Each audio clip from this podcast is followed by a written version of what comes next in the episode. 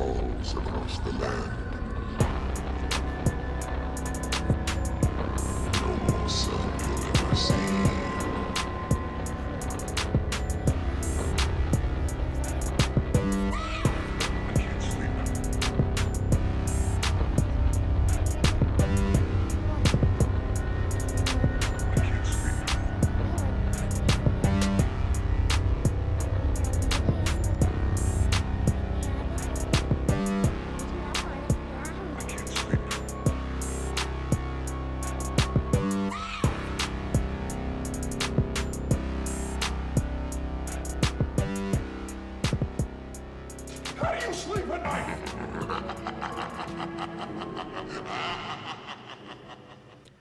Listeners, and welcome to the Can't Sleep Cast. My name is Patrick Michael. Thank you so much for tuning in.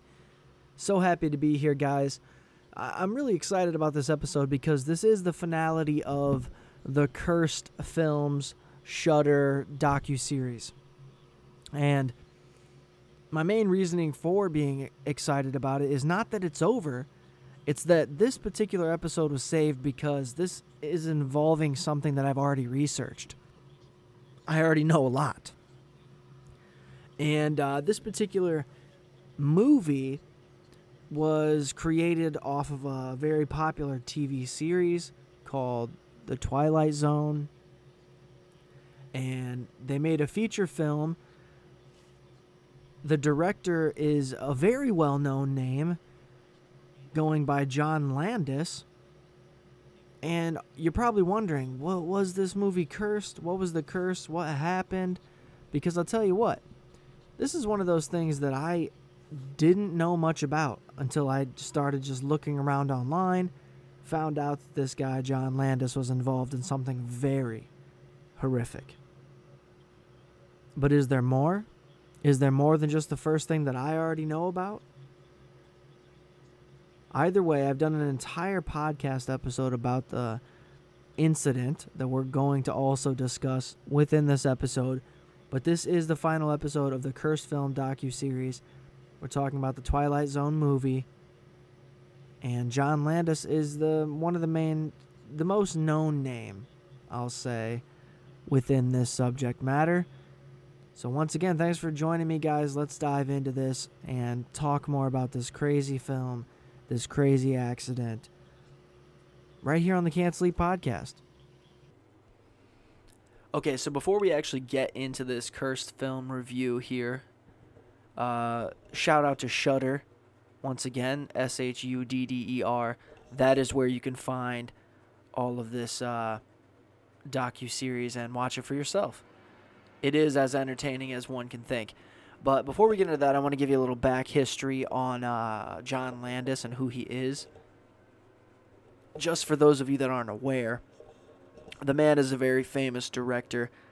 He's done such things as Michael Jackson videos, uh, The Blues Brothers, Beverly Hills Cop, uh, so many great things. Three Amigos, just an amazing, you know, uh, co- uh, compilation of films. Trading Places, which actually came out the same year as the Twilight Zone movie.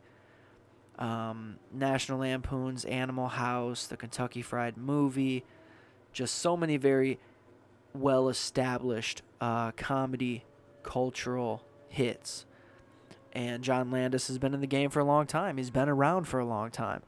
So to deny his credentials is ridiculous. But uh, this cursed film docu series has been very entertaining and informal for sure. So let's uh let's talk some more about this here.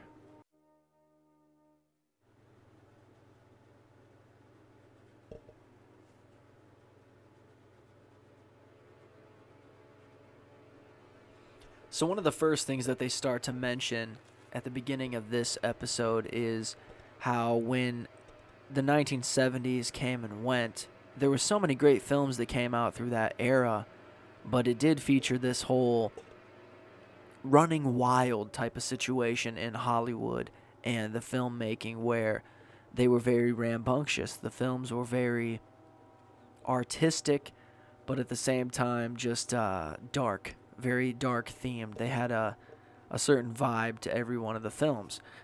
And I agree with that. But what does that say about the 80s? What does that say about the 90s? And even now, films have continued to progress and be more free, I guess you'd say. I mean, when you think about the way films were. I mean, when you think about movies in general, things like The Matrix wouldn't have been possible whatsoever 40 years ago. You know what I'm saying? The way that it has grown has definitely shown in, in the industry for sure.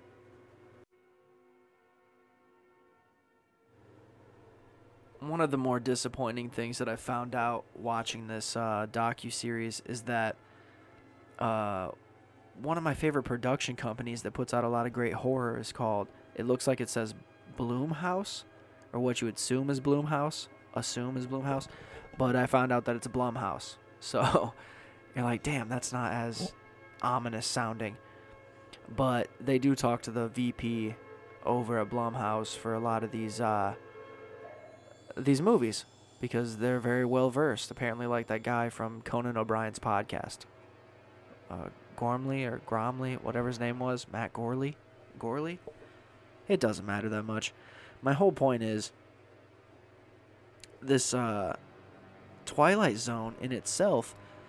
My history with it is is very minimal.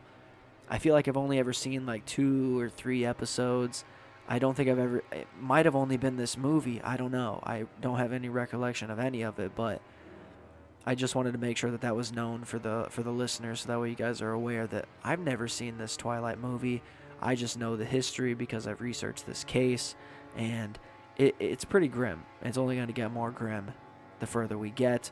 I just wonder what they're going to cover. Now, what I do know about the Twilight Zone is it is very popular. It featured a lot of very good actors before they were even famous. And it's one of those hit shows that they have certainly tried to remake and recalibrate to put back on television, and it hasn't really panned out. I think they've even recently done it in the last couple years, but uh, I, I don't believe that any crazy accidents like we're going to discuss has ever happened since this incident.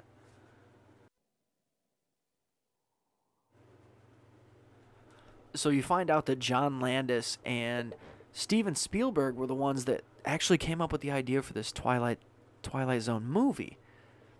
And I think that just goes to show you right there that even as far back as 1983, 1980, you were seeing Hollywood subscribe to the idea of, hey, we can quickly turn this TV show into a movie. We can turn that book into a movie. We can take that movie and simply remake it, add some better effects, huh? Quick and easy. That's quick and easy money, folks.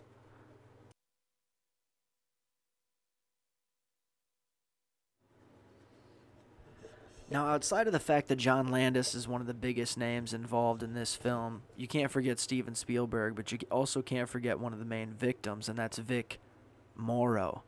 And uh, Vic Morrow actually was an actor who had done many, many films. He had been around the block. He's not new to this. He's true to this. And he's in shows like Combat for, you know, uh, five years. The Bad News Bears. Uh, Fantasy Island, Magnum PI. I mean, he's all over the place. Uh, Vic Morrow, you know, when I heard the name, I was like, you know, that sounds like a name I have heard. I've heard people mention this guy before, not just because of this, but he is also the father of actress uh, Jennifer Jason Lee, who you might recognize from Weeds uh, The Hateful Eight. Uh, she's in all kinds of stuff. She's very famous. I can't. She's in something else more recently that I can't remember. But The Hateful Eight. Did I say that?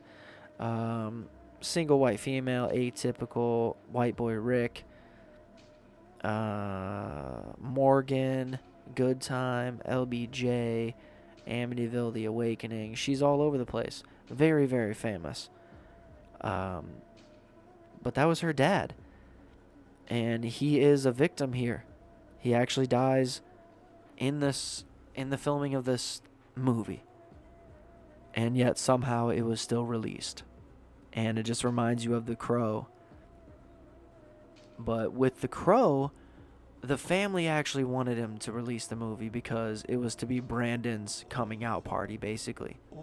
Now, is that the same situation here for Vic Morrow? Probably not. But Vic wasn't even really impressed with John Landis. He wasn't impressed with him as a director, but he was already impressed with Steven Spielberg. He was happy that he was working with him, but you have to wonder how was Steven Spielberg so established so early? It's crazy. Now, the entire idea behind the Twilight Zone movie is they basically just use the idea of the Twilight Zone from the show, and then what happens is in the movie, a guy is transported to three different racist things, eras, locations, and he has he's forced to experience what it would be like to be he's forced to see what it's like to uh, be, to be the victim basically. I've never seen the movie, but that is the gist of it, and that's that's basically what they've they've said in this docu series. So Vic Morrow is the he's the star, and he's the one that's forced to go through these things. So the whole the whole thing is is I believe Vic Morrow in the movie is supposed to be he is supposed to be a racist guy who is forced to go through these three different sections where he is like I said turned to the victim and in the movie there has to be some something to redeem him. And what that is is he is forced to save these two orphan Vietnamese children. And that is where tragedy ensues. Because the reality is, outside of the movie, that doesn't happen. Nobody is saved.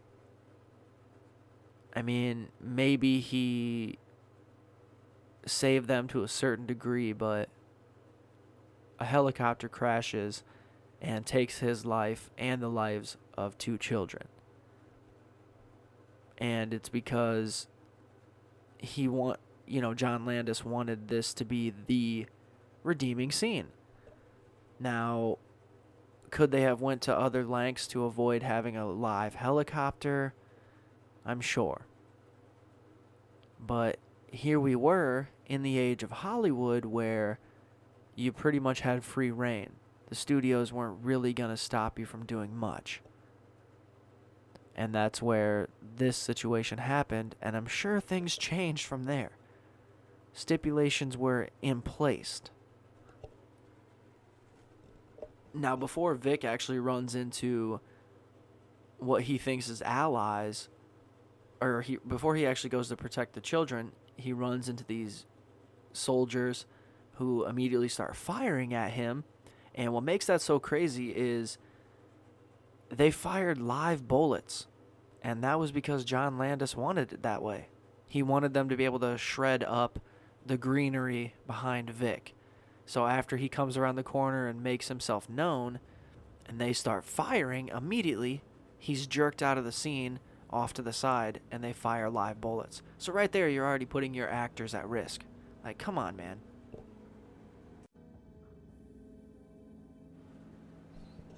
So John was definitely pushing the limits on this film. Uh, extra high explosives that definitely didn't help with the plane or the helicopter floating over the water uh, possibly hiring children illegally due to the danger that was going to take place within the scene. Just so many things around this particular movie and him being the director seemed to be extra, right? Like he was doing way more than necessary to fill the space that was simply this movie. Like, dude, just do what is asked of you. You don't have to do the extra because at one point when the pilots are in the helicopter and they're doing screen tests with the explosives, the pilot remarks that it is a rough scene. And Landis is reported to have said, Well, if you thought that was rough, You haven't seen anything yet. So then they go on to interview uh, Kane Hodder, who has experience with stunts going wrong, where he tried to do a fire stunt and burnt 45% of his body third degree. And then it shows this guy named Lloyd Kaufman who came up with the Toxic Avenger. He works for Troma Productions. And apparently he's just extra cautious uh, when he makes his films. They're very low budget. And uh, he's just a very eccentric fella. Not really sure what he has to do with this other than just proving the point that on set safety is very important in saving lives. And then also keeping from the possibility of creating a curse or the idea of a curse within the culture of horror movies.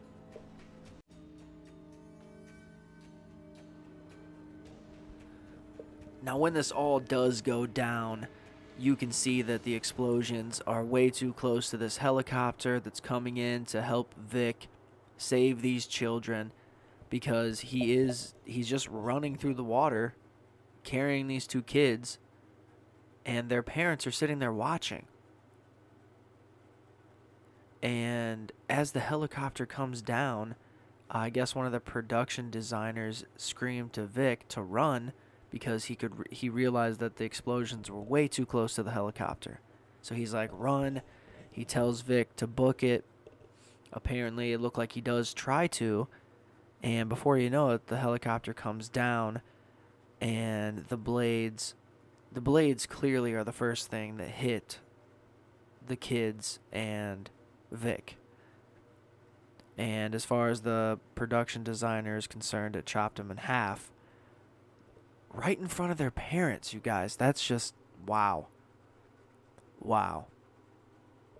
And this is what happens when a certain director takes things too far because Vic himself was having concerns. He was worried this wasn't going to work out. But because John Landis was kind of fiery, he didn't want to try and talk back to him. So he just let it go and went on to do the scene. And I would think he was a pretty old guy at this point, too. I would think that most action stars in today's films would have the same trouble getting going faster through water carrying two kids before a helicopter comes down. Like, how bizarre. And then to know that there's five cameras that got this on film. Wow. Just wow. And I mean, uh, what else do you say to that? It's so crazy. And it only gets crazier because I think they were only sued for like 62 grand. At least that's what they said right here is yeah, 62 what? So by the time they do actually go to trial, uh, John Landis is let go. The production doesn't get in any real trouble. They do have to pay fines. I'm sure the family got some money it's just so crazy that stuff like this doesn't have to happen. And they, they certainly made a point to say they really couldn't point a finger at any one person responsible for this accident. And I guess that's true. It's true. Maybe it was a miscommunication. Uh, some of the mathematics were off and some of the explosions. I don't know. But, uh, crazy. But this is the finality of Cursed Films docu-series ending with the Twilight Zone movie. Thank you guys so much for tuning in. This has been the Can't Sleep Cast. I've been Patrick Michael. Good night.